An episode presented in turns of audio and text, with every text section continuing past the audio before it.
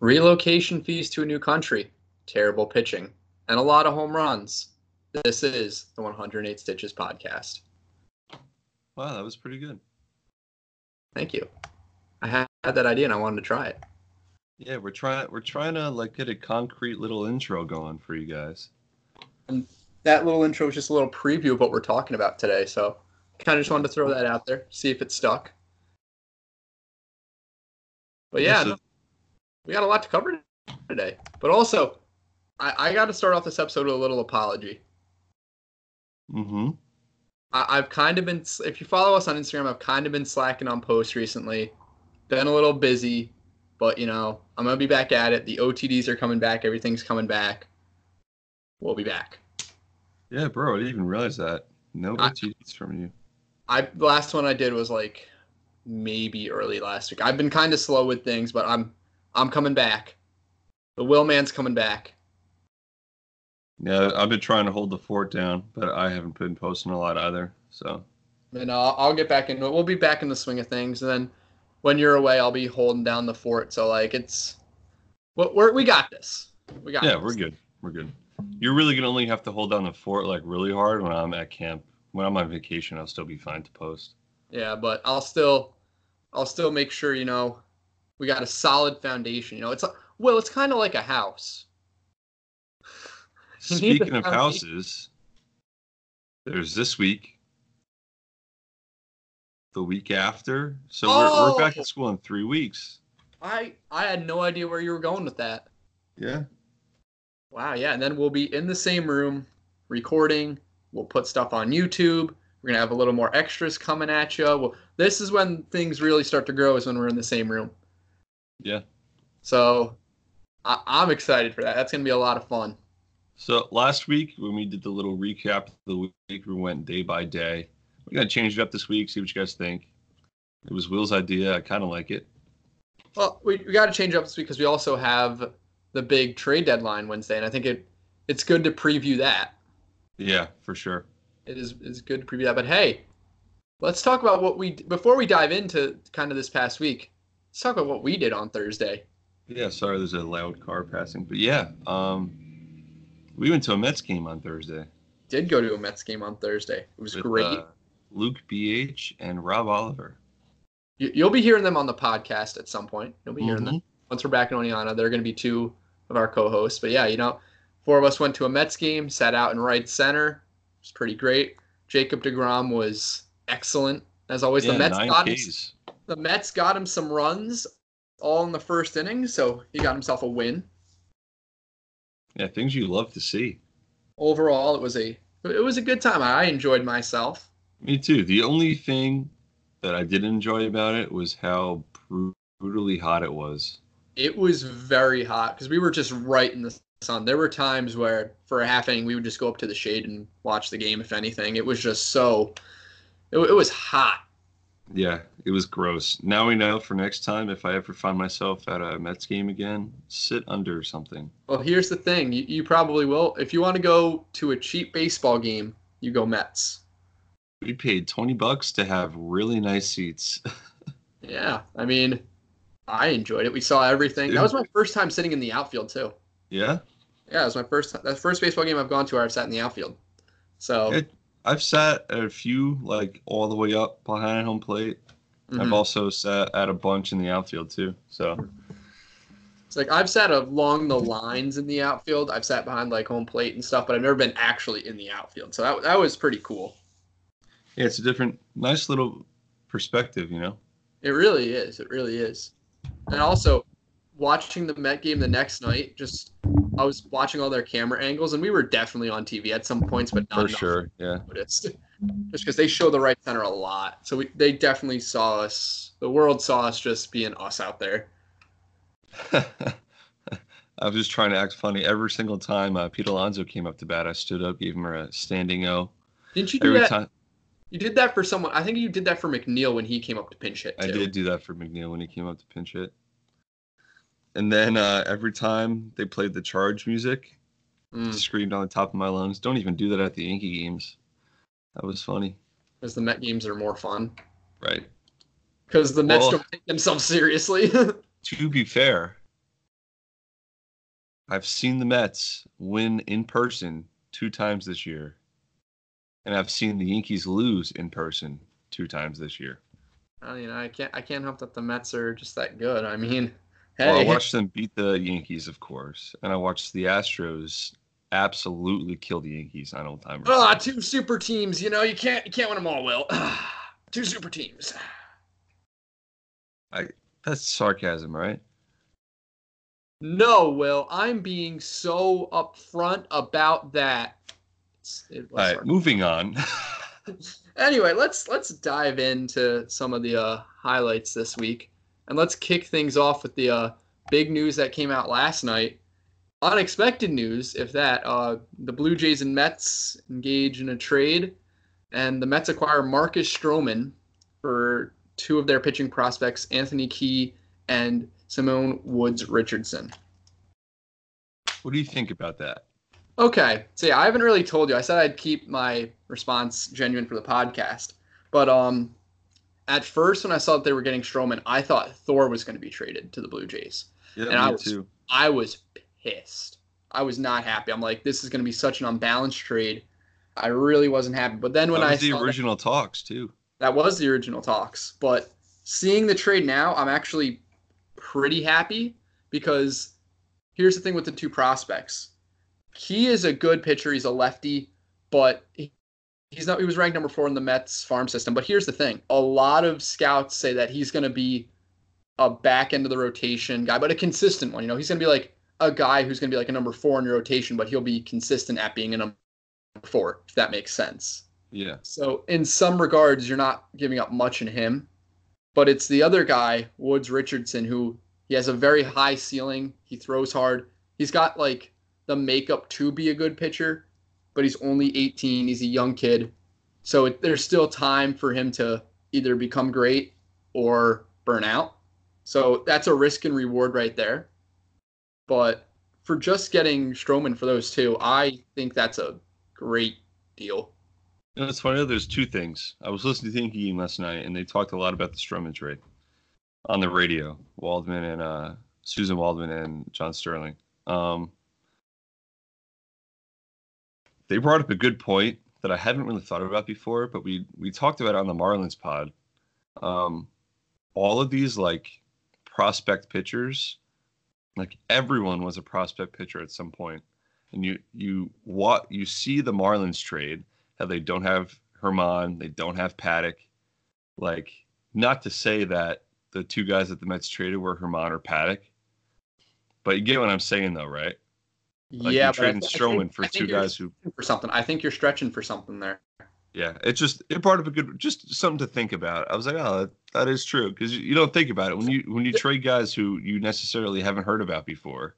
You like, can oh make wow, it's fine. you make you can make that case in literally every trade though, right, not just specifically this one or any trade the Marlins. right. I know, but that I'm not trade. saying even for specifically this trade. Like that's why I brought up the Marlins trade and everything. Like that's something to think about. Though, like even as, the, as all these trades go on and you hear all these names where you haven't heard about before, in a couple years these are these could be like household names. That's what I'm trying to bring up. If that makes sense. It happens all the time, yeah. Yeah. But overall, though, what the Mets did with this trade, I I like the trade, and I Now, I- you know ask what you're gonna ask because I think I know what you're gonna ask. yeah, because there's there's talks, and uh, I just want to know what you think about this. Mhm. A lot of people are saying it's it was a funny trade because the Mets defense in the infield isn't the best. And Stroman is a really like really consistent ground ball pitcher. What do So you think about that? here's here's my take on that. One, to get that infield defense better, you got to put Jeff McNeil in the infield. Yep. And here's the thing: the Mets don't have, terrible defense in the infield. They're just not playing up to levels that they should be. Rosario's had a rough year on defense, but he can still make the good plays. Ro- A we saw we saw him make a really good play on Thursday. He did. Alonso's been better than expected with the glove. Cano's just getting old, and Frazier is average. So it's not the it's not terrible, but getting Jeff McNeil in the infield would make a big improvement. Yeah. But the point I want to make with this whole Stroman trade, and I thought you were going to ask this, but you didn't actually ask this, was now the Mets have Wheeler and Syndergaard, who've been talked about being traded, and we'll dive into this later when we cover trade deadline stuff. But I just want to make the point now. But if the Mets do decide to trade one or both of those guys, the Mets have really cornered the market for the top trade deadline best pitchers and can kind of ask what they want. They they they have Syndergaard, in my opinion, right now is like one or yeah, probably like one for the pitchers who you're going to want to get or Wheeler. They can and Syndergaard's not having the best year, but they can charge so much now. They've cornered the market by getting yep. the three best available pitchers because Bumgarner's not going anywhere now. The Giants mm-hmm. are doing too well. So the Mets have really cornered the market, and we'll dive more into that when we do cover the trade deadline stuff. But I just wanted to bring that up now because I think that's a very important point. Yeah, no, let's just talk about it now real quick. How All would right. you feel? So like the talk, and I know you sent me the tweet last night by Rosenthal that it's probably not going to happen. But the original talk was that they're going to send Syndergaard to the Padres for prospects, get Stroman. Like sending Syndergaard to the Padres would make room for Stroman. That's what they were saying. But now they're saying it's probably not going to happen. How would you feel though? They did give up Syndergaard, but asked a lot and got a lot for him. Well, I need to see names before anything. You know what I'm saying? If the Padres can give up I don't think they'd give up Mackenzie Gore, who's like their best pitching prospect. I don't think that can happen, but if they can get a good haul back, I wouldn't be too mad, especially because now that the Mets have cornered the market, like I said, they can really charge what they want. And this was a smart move to do, I think. But, yeah. but I think I'm, the Mets aren't going to make a playoff push. I'm not optimistic. They they're in striking distance, but I'm not optimistic just because this team is such a dumpster fire that something's. like go- if they do want to make a playoff push, they don't trade Syndergaard. Yeah, because and also the thing is, next year you still have Syndergaard under control, you still have Stroman under control, you still have Degrom under yeah. contract, and let's say they keep Wheeler, give him a qualifying offer. If he takes that, you have a very formidable four in that rotation. I feel like though, at least. I don't think it's going to happen. For, just hypothetical. I think Wheeler or Syndergaard, you have to get. I mean, I feel like the Mets always have just tried to build around pitching. That's yeah. Oh, absolutely. And it's never worked. Obviously, it hasn't worked. So like, do you trade Syndergaard or Wheeler to try to get some bats for next year? Syndergaard, you're going to get more with Wheeler because he's a rental. You won't get as much Yeah. the the haul for Syndergaard is going to be a lot more substantial than it is for Wheeler. Wheeler's still a good pitcher, and but the difference is is that with Wheeler you may get two to three players back, but with Syndergaard you could be pushing five or six. You know. Yeah. And that's a mm, big four or five. Four. Mm, I don't know. It depends on the trade. Depends on the team. But we'll see. Yeah. So we'll moving. I have a lot to talk about the Yankees pitching for this week. I have mm. a hmm. lot to rant about, but their pitching did lead to one of the greatest games I've ever seen in my entire life, if not the greatest game I've ever watched. That was absolutely insane. The Yankees Twins played. It was a 10 inning game. The Yankees won 14 to 12. The Yankees were down 8 to 2 that game. Just I remember I was gonna go to bed, and, then I got a notification that uh, eight to five. I'm pretty sure because Judge doubled or something, made eight to five. I was like, oh, I got to turn it on now. Turned it on. Watched for the next two and a half hours. Rob Facetime me to ask me if I was watching the game. We watched the whole thing. It was like nine to eight, then ten to nine, then eleven to ten, then twelve to eleven, it was crazy. Did you watch highlights from that, Will? I just saw the end of the game. I watched the highlights of the end of the game. Okay. So Hicks Hicks catch. Oh my I god. I saw Hicks catch. Yeah. Oh my god. And he hit the game, the go-ahead home run, but wasn't like the go-ahead run because then they the Twins came back again. But down in the ninth with two outs, he hit a two-run home run to put the Yankees ahead to keep it going. And just the Yankees bullpen did suck that game though. Britton gave up an absolute moonshot to Miguel Sano. As soon as soon as the bat made contact, I was like, oh, wow, okay, game over. And then Chapman came in, walked the bases loaded, and then they kept him in after that. Like the Yankees had the lead, and then he walked the bases loaded, and then they tied it. It was crazy. But I like, that's the whole Yankees pitching this week, non-existent, all around. and you and I have talked a lot about that. And again, to kind of dive into the whole trade market thing, it's not that the Yankees need to make a trade for a starting pitcher because they have the names there. They they're just not producing. Yeah, and we're now, now you can make the argument they need someone because CC's on But- the IL again. But But still, it's not like it's not like these guys haven't proven themselves before. You know. yeah, I mean, on paper, Tanaka, Germán, Happ, Paxton. Happ last year was great. Paxton's known to be, well, to these he was seen as a top top of the line pitcher. Hasn't really done anything this year yet. He had one good game against the Red Sox on Jackie Robinson Day. That was his highlight of the year so far because since then I watched him against the Mets, gave up five runs in the first inning. Every literally for the past week, the last seven games, Yankee starters have given up at least seven runs.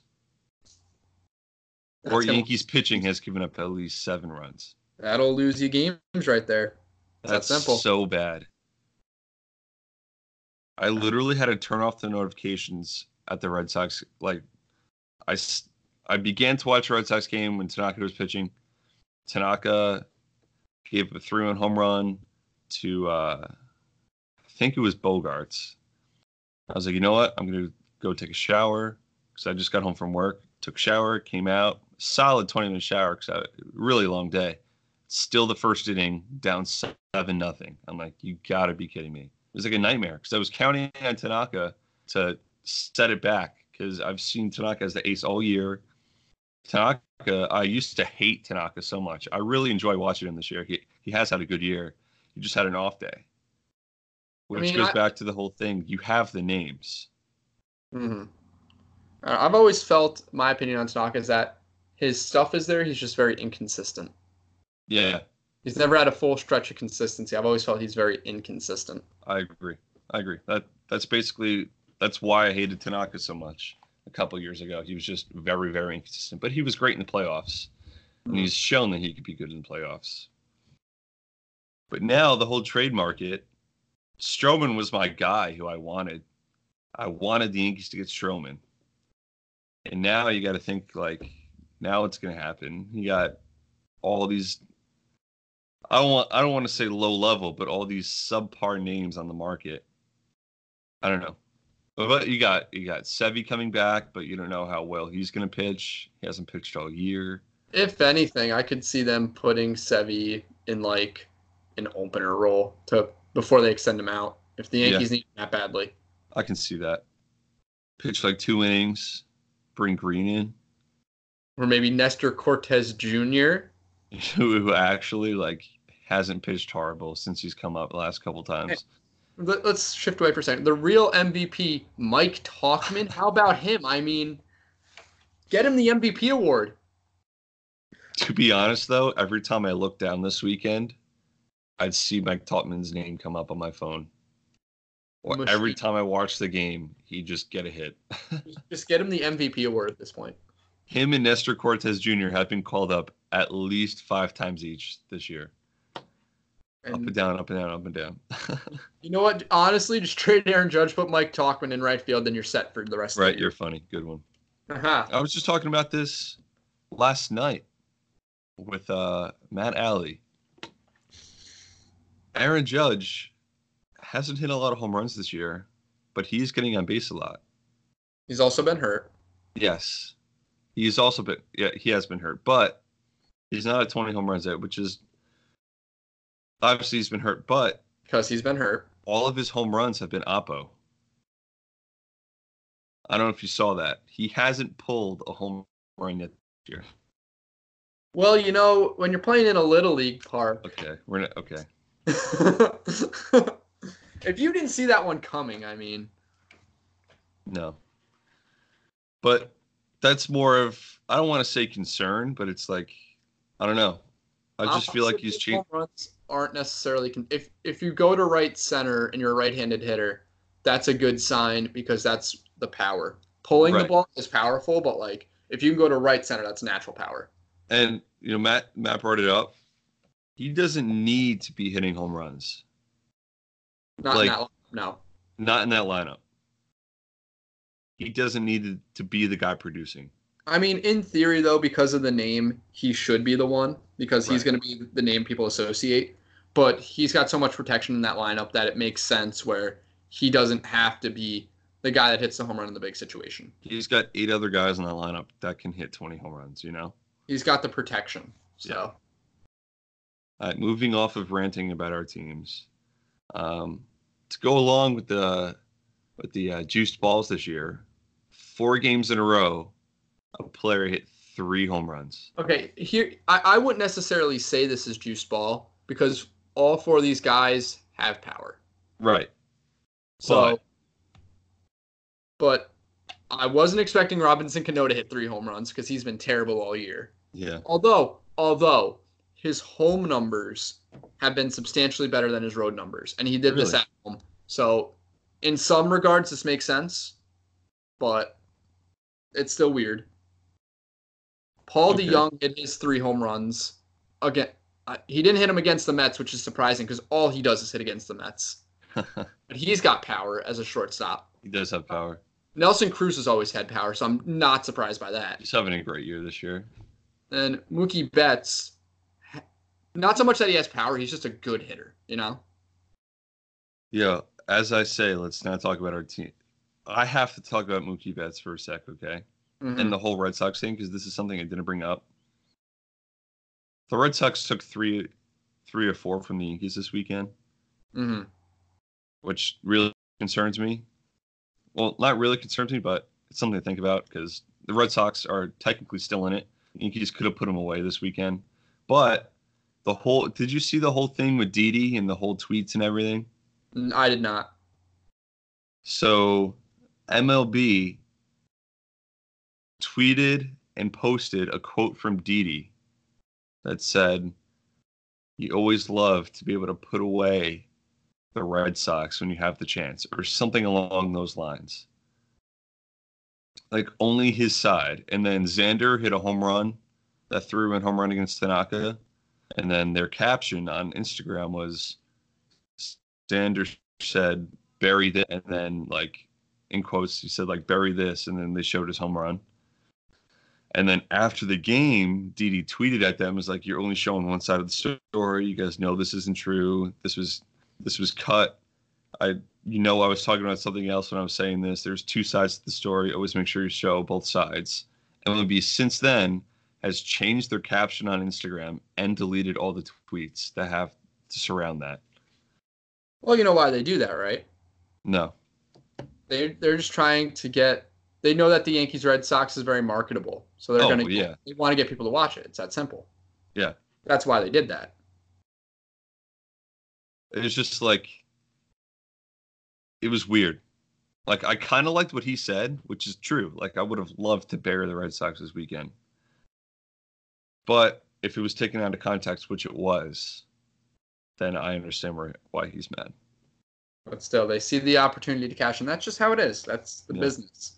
But I do want to point this out, though. And I'm surprised you haven't been the one to bring up fantasy baseball yet. But Mookie Betts on his three homer night, 23 points. Wow. Yeah. That's like that's like a start. You know why I haven't brought up fantasy baseball yet, Willow? why? I lost in both leagues this week. Oof. I don't know. Honestly, those 23 points that Betts put up were really the difference maker in my win this week. Did you 'Cause I- You did win. I won okay. two. I won 296 to 273. Wow. So that Yeah. really was the difference maker. It was. So I I lost by a hundred in both leagues, so that was cool. also, I think I made the. Uh, I think I made a big move this morning. Yeah. because the Blue Jays called up a little prospect named Bo Bichette. Ah, they did. I went and snagged him on the market. So Well, you know, you know, I was talking to Cardinal last night. He picked up Clint Frazier because he believes he will be dealt soon, and then he'll be starting. it's a bold move. It is a bold move. It is a very bold strategy. Checking, just because you brought it up, I have to mention checking the standings. hmm So in our league, the top eight make the playoffs. I'm in sixth right now. But if I lose these next two weeks, I'm not making the playoffs. I have to win these next two weeks. Wait, where am I in the standings? You're fourth, All right, I'll take that. but you're nine and six, Mhm. and I'm in. And Luke, who's in seventh, has one more loss than you. It's Mm. that Except He had the tie. He had the tie. Yes. Which is like, it's really, really anyone's game in the middle right now. hmm I think Rob and Cardinal are far and beyond everyone. They definitely clinched. Um, but now I'm worried. In in my other league, it's top four make the playoffs, and I'm pretty sure I'm in five right now. And but the same deal, like anyone's game. It's kind of scary. Yeah, I'm at nine and seven, tied for fourth, with three other guys. Yikes. I know. So right, I, I, we still got some more headlines to dig into here. yeah, we do, we do. So, how about Trea Turner? He hit for the cycle. Yeah, Good did. for him. Those are fantasy points for me. He hit for a cycle. Good for him. There hasn't been many cycles this year, I don't think. Uh, uh, I've pre- there was one other one, right? I think so. There, yeah, it's gonna. It's been a quiet year for cycles, but cycles are usually quiet anyway. But Yeah. You know- Turner hitting for a cycle doesn't surprise me too much. Real quick, Mm. Didi could have had a cycle in that awesome game against the Twins. I feel hit you mentioned this to me. I did. He hit a fly ball that hit off the top of the wall. Obviously, the ballpark that the Twins play in, the wall is really high. Didi jogged like he hit a home run and made it to second base. Mm. after if he just sprinted out of the box, he has the cycle. He went five for five that night. So he Hmm. could have had another one, but he jogged out of the box. So yeah, Trea Turner hits for the cycle. That was really cool. Um, other big news: David Ortiz released from the hospital. That good, good Yeah. for him. That that happened late last night, early this morning. yeah, when I heard that, I was like, wow, it's actually been a while. Yeah, he was in there for a while, so it's nice to see him out of the hospital. Hopefully, they give him a little appearance at Fenway soon. That'd be really cool. Yeah, it'd be really awesome. I'd like to see that. That'd be cool. Yeah. Did a lot for that city, so and they returned it. But we got a little milestone that happened this week. Mhm. The Twins as a team have hit 200 home runs now. They were the quickest team to reach this mark. So I think they're easily going to shatter the home run record. Yep. Team. I think they have good my I think they have a good shot at getting to 300. Very easily. Which All they do is hit home runs. it, it's crazy though because that ballpark plays so big. Yeah, I mean, granted, they have a lot of power hitters in that lineup, but it's just crazy that that's that's how they win games. They just Mhm. hit home runs. that's Like- all they do. Max Kepler obviously owns Trevor Bauer. He hits a bunch of home runs. Mm-hmm. Nelson Cruz hits a lot of home runs. Miguel Sano has a crap ton of power. Mm-hmm. Um, Those are Mitch the big. Garver hit like three home runs. It's true. Mitch Garver is a sneaky good hitter. Yeah, They have a lot of good bats in that lineup. the Twins are really serious this year, but I'm pretty sure that the Indians are like a game out. The Indians are sneaking up, but here's the thing with the Twins. They've been the Twins have always had the talent there cuz like they were in the wild card game in 2017. Yeah, In 2015, they were they played meaningful games up till like the final 2 or 3 games. yeah. So they've had the pieces there. It's just now it's just freight train. Looking at the standings now, Cleveland is two games out of Minnesota. Two games. That's so easy at this point. That's that can change so easily. Yeah, that's crazy. Um, but no, they are serious this year. They will be in the playoffs. Um, Oh, yeah. Oh yeah. Moving on, the the Cardinals, man. How? Of course, though. Oh, wait, no. Here's my little beef. The Cardinals have been red hot right now, and I pick up uh, Ponce de Leon, the pitcher for them on fantasy.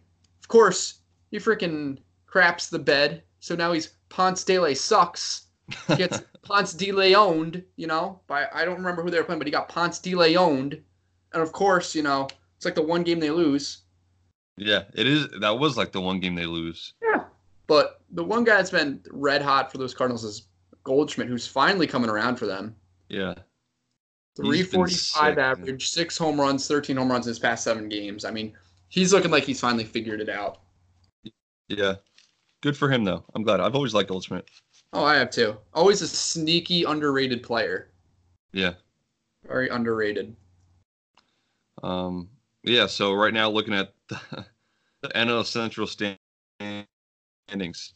they've been crazy all year. Cincinnati's basically out of it. Um, excuse me, but Cubs and then Cardinals are tied at first, and Milwaukee is a game back.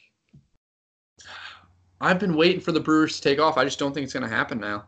Yeah, They're just, and they lost Brandon Woodruff for too, them. so that hurts too. Yeah, that, that that is going to really hurt them. That really hurts them. Hurts my fantasy team too, but that's besides the point. Yeah, feels bad.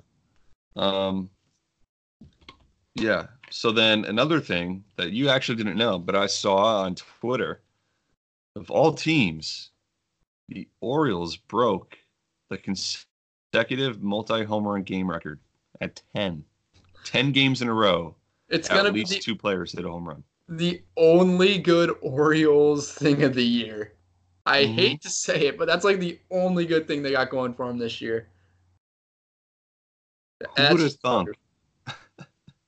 I mean, they have some bats, not enough to do this, but like it is surprising. Yeah, I wouldn't have guessed the Orioles. the all-time record. The Orioles. Baseball is weird, man. Baseball is, is, man. so weird. It is a weird sport. But hey, Wednesday is the trade deadline. Is So three we're- days. We're gonna toss around some predictions right now on who's going where. Mike Minor. Where's Mike Minor going? Well, where where's the Rangers pitcher Mike Minor going to? Where's he packing his bags? I hate to say it, man. I could totally see him on the Yankees. I can too. That's where I have him going. Just because like he's the quote unquote best pitcher on the market that isn't on the Mets, you know? Yeah. Shouldn't be too expensive, but it I know that you're not thrilled to hear that. see, this is the only reason why I'm not thrilled to hear that. Okay, I've been, I've had a really up and down, like really mixed feeling about this trade, like the whole trade deadline with the Yankees. Because obviously, as we talked about, and I've said this to you before, on paper, Yankees don't need anything. Mm-hmm. on paper. But looking at the last week, each starter giving up at least seven home runs, you need pitching so bad. Mike Minor's Vermont had a pretty good had year. a bounce back, but I just I don't know. I it would help having Mike Minor, like you said, he's having a good year, good back end guy, but like I just I need Paxton to like get his stuff together. I mean, here's the thing with Paxton, even when he was in Seattle. Good pitcher, yes, but he always battled so many injuries that he never pitched a full season. Yeah.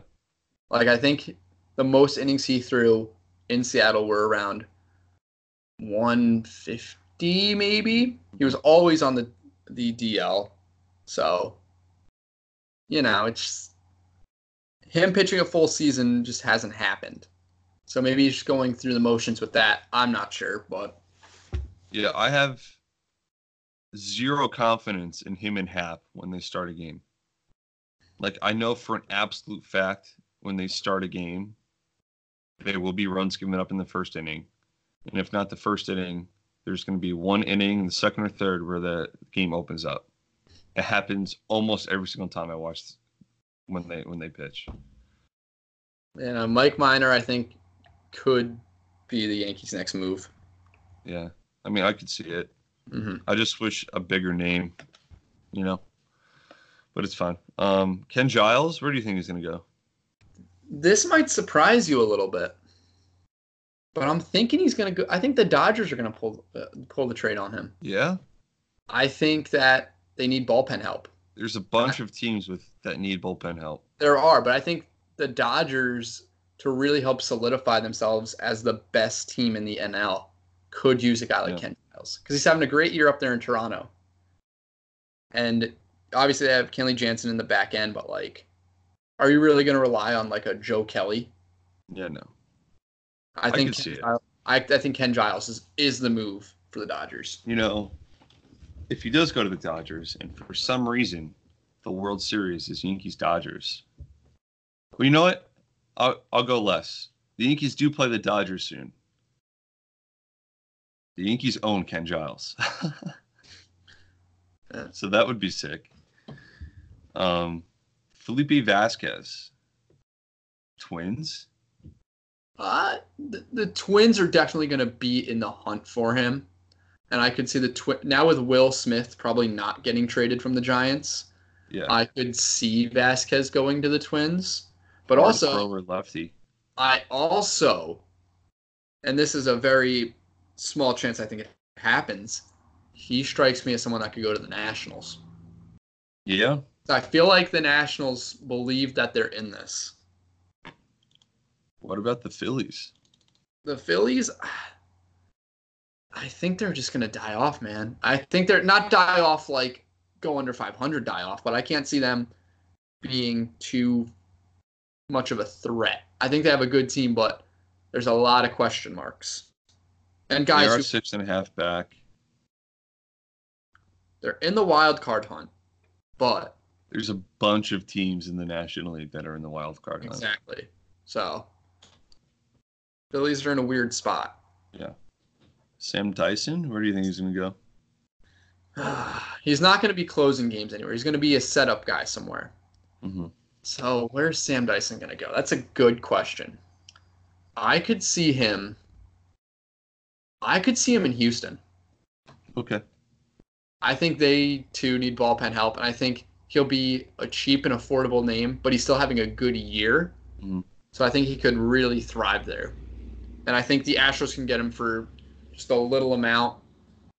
I, I, I could see him going to the Astros. Yeah, the Astros want another bullpen arm, so I could see that. Now here's a big one that I don't know if it's going to happen, but because the Reds have fallen out, does Yasiel Puig get traded? I don't know. Um, that that's a tough question because he's having a great year. And also, because the market's so centered around pitching this year, if a team's looking for a big bat, they he can ask a lot. Yeah, the Reds the Reds have the market there, and they're not doing well. So it's it's interesting.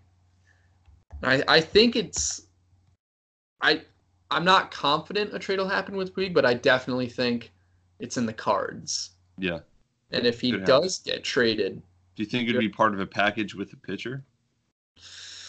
uh, But what pitching does the Reds have? not a whole lot.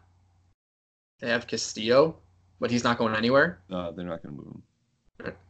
I think if Puig does get traded, though, I'm really not sure where he would end up. Because, again, the market is so pitching based this year. Yeah. No team is out there needing a big bat. Although, actually, now that I think about it, I think maybe the Indians could use him. No, yeah, because they're they're in it now. They're only in two games out. they don't have a solidified outfield power bat, and I think he'd fit in well with that lineup and that ballpark. Yeah. So I, I if we get traded, I could see him taking a little trip to Cleveland. hmm I can How's see that? that. How's about Robbie Ray, left-hander from the the Diamondbacks? There's been talks about him going to the Yankees also. I've seen a couple of those. Um, recently too. He wasn't always a name until the last couple of weeks. Um, if the Yankees don't get Mike Minor, maybe they get Robbie Ray. Mhm. He's a sneaky good lefty. He strikes out a lot of guys. He's having an okay year this year. I could, I think off the cuff, I could really see him going to the Yankees because that's where he's always been rumored to have been going. And this, even in the offseason, there were talks about the Yankees liking Robbie Ray. Yeah. But yeah, the Yankees, I think, are definitely the front runner for him. But I guess I'll just say the Yankees because I obviously they're the front runner for him, but I just feel like there's another team that might surprise us with that. I don't know who. It could be the Phillies if they want to be in it. hmm I could Yeah. see the Phillies pulling the trigger. You know what's crazy though? It wouldn't shock me. Like I'm almost banking on the because nothing's happened yet. And I know there's three days left, and I know the last day is always crazy. But I was thinking about this the other day. I it wouldn't shock me if the Yankees actually do nothing. Uh, yeah, makes But sense. but now I think they definitely will, just because CC's hurt. Now I think they have the motivation to go out and get a pitcher. but how much money do they want to spend is the question. Right. That's always what it's going to come down to. It, Cashman did say he's willing to go all in on someone. He said that a few weeks ago, but nothing's happened yet. So We still have time. But uh, we kind of touched on this earlier, but uh, Zack Wheeler, Noah Syndergaard, if they get traded, where do they go? Well, I guess the Padres isn't happening with Syndergaard now. I've said this to you all year. I would absolutely love to have Syndergaard in the Yankees. Um, Yeah, okay. I'm the king of Norway. I'm the king of Norway. but I mean, Syndergaard, you're going to get a lot for him. So whoever gets him has to dish out a lot. hmm Um, not so much with Wheeler. I don't know if Wheeler's going to get traded. If I'm being honest. I think one of the two will probably get traded. Yeah. I think it's more. I say there's a better chance that Wheeler gets traded over Syndergaard just because the logistics of a Syndergaard trade are so much more prospect wise. With Wheeler, you can just make a simple trade, so to speak. Mhm. So if Wheeler gets traded, it wouldn't surprise me to see him go to the Red Sox. Yeah. I think he's in the, the Red Sox have liked him for a while. I it wouldn't surprise me to see him go there. But if Syndergaard gets traded, I, I still think the Padres would be the team. But the other team that comes to my mind, and I don't know if this is so much a good it's not a good idea for either team, hmm but the Braves. But because that's an in division trade, the Mets will definitely ask for more. Yep. So because it's it's going to come down to a team that has prospect depth. That's what it's going to come down to. And the Padres and Braves are the big two in that. So, Yeah. The Braves, they got to make some moves too. But like I the Braves have pieces. It's just a matter of what do they actually need. They uh, they're on the long line of teams that need bullpen help. Yeah. But like I think their lineup's pretty solidified. It's just young. Starting pitching's been pretty good. So the fact that it is young makes you think like if they're number one in the NL East right now they're and only they have a really young team, they're going to be good for the next few years. they're only going to get better, Yep. and that's scary. But how about a guy like Trevor Bauer? Does he still get traded? Because You there's still, saw what you saw what it did yesterday, right? Mhm. but I don't think that's going to off-put teams. That shouldn't off-put teams. Did you see Francona's reaction? No. Also, wait, for those of you who don't know, Trevor Bauer chucked a ball from the mound and over the center field fence yesterday out of frustration. Just just putting that out there. Bauer's an interesting character. He's a really weird guy. Good pitcher though. Yeah, definitely. And I, I would love to see Trevor Bauer on the Yankees, but the Indians are in it now. I so mean, why would you why would you trade Bauer? the only reason they trade him is for prospect depth because they don't have any.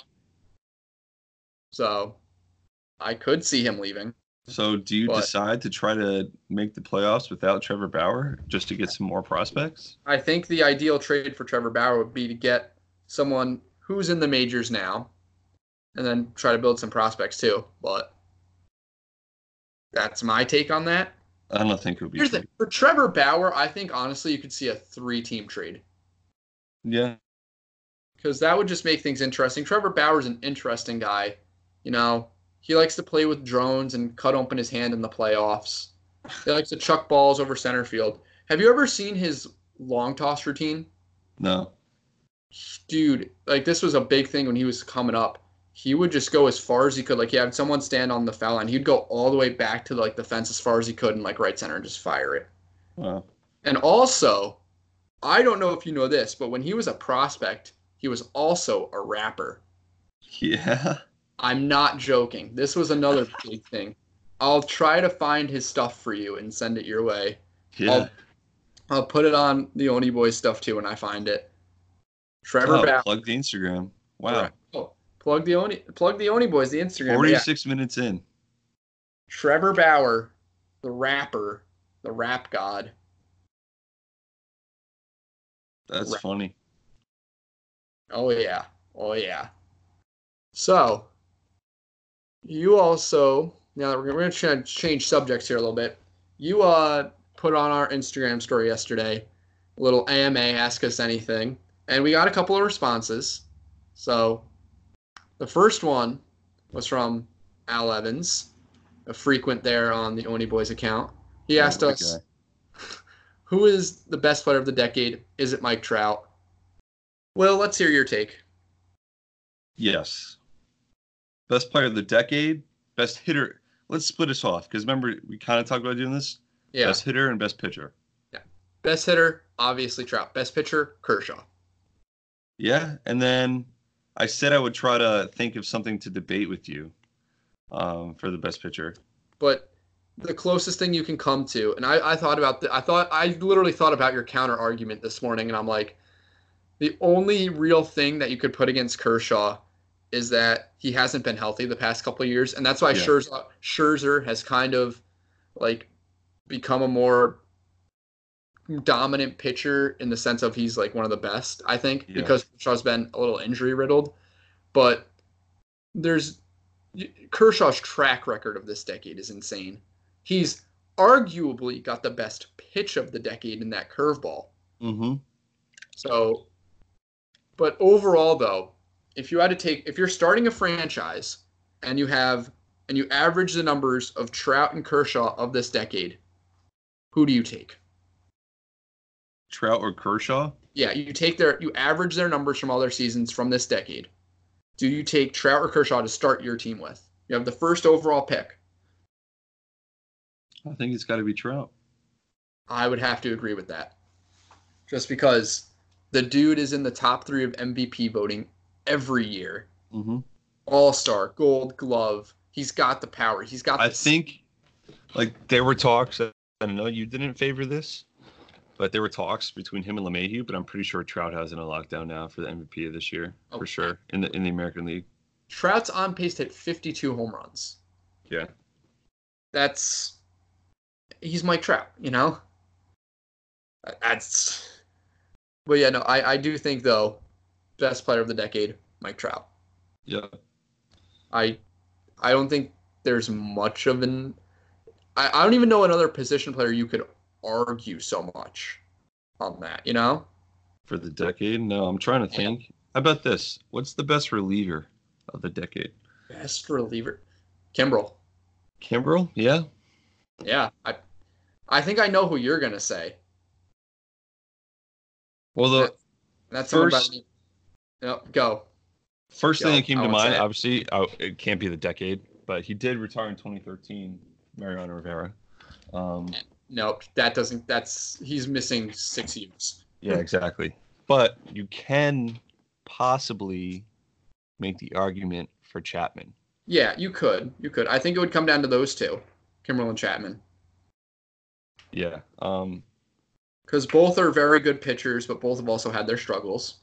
Yes, and the reason why I say Chapman, not because I'm just a Yankee fan, but you got to think before he came over to the Yankees, how much, like, how many talks surround and how, like, obviously he's not one of a kind anymore, but he was one of a kind when he was first coming up. Oh, he was a big deal. He was really the guy that started the whole throw hard, like yeah, revolution. And Kimbrel and Chapman got called up around the same time, and Kimbrel was throwing hard too. But the reason why I choose Kimbrel is that Kimbrel has always done his job as a closer. He's got mm-hmm. well, he this decade he had 330 saves, I want to say, Yeah. before he went to the Cubs this year. So he did his job, and he was dominant at doing it. Listen, postseason's a different story, but I'd still feel comfortable taking Kimbrel. You know, So obviously there's like money involved and everything, but if he's the best pitcher of the decade, why did it take a team months to sign him? that's actually. I mean, he he wanted over a hundred million dollars. That's why. Right, which is a joke. he's not worth that. He's a great he's a reliever. He does his job as a closer. Closers should not be making over a hundred million dollars. Yeah. It's that simple. That's why it took so long. And he was not budging on his asking price. So But- You can make the army like, hey, if he's the best closer of the decade, go out and get him. but I also I- think that I think that's kind of a stretch of an argument though, if you're basing this solely around money. Yeah, that's true. Because Bryce Harper's getting paid a lot and he's not doing well. Machado getting doing. He's not doing well. They both were an all stars. I mean, neither was Kimbrel technically, but Exactly. So I don't think it always is going to come down to money when it comes down to being a great player. yeah, You know? that's why there's talks about Chapman uh, opting out of his contract this year to get more money. Mm-hmm. But we'll see how that one goes. That's a. But now another question we got asked was by Carter Moses fifty eight, and it was, "What drill helps you to refine your game?" I Hmm. I actually really like this question because now Me we're too. gonna get we're gonna get into our past playing days a little bit and your coaching stuff too. So this is this is gonna be a nice little breath of fresh air, I think. Yeah. So, Will, what what drill helps you refine your game? Or also, I want to hear it from your spec- perspective as a player and as a coach, because I'm really interested in that. Okay. Um, a specific drill. I can't pinpoint like one thing that I like want or like that what I did or that I want my players to do. But I remember one thing that I really enjoyed. It can't be an all the time thing because I've had coaches that only do this for practices, and that's not how you practice.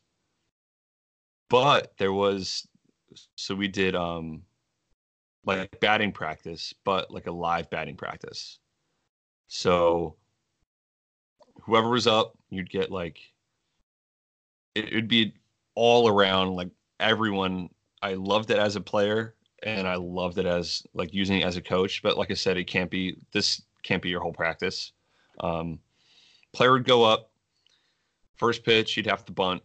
There'd be runner on first base, and whoever's like on deck, whoever just hit goes to first base, and then you have to.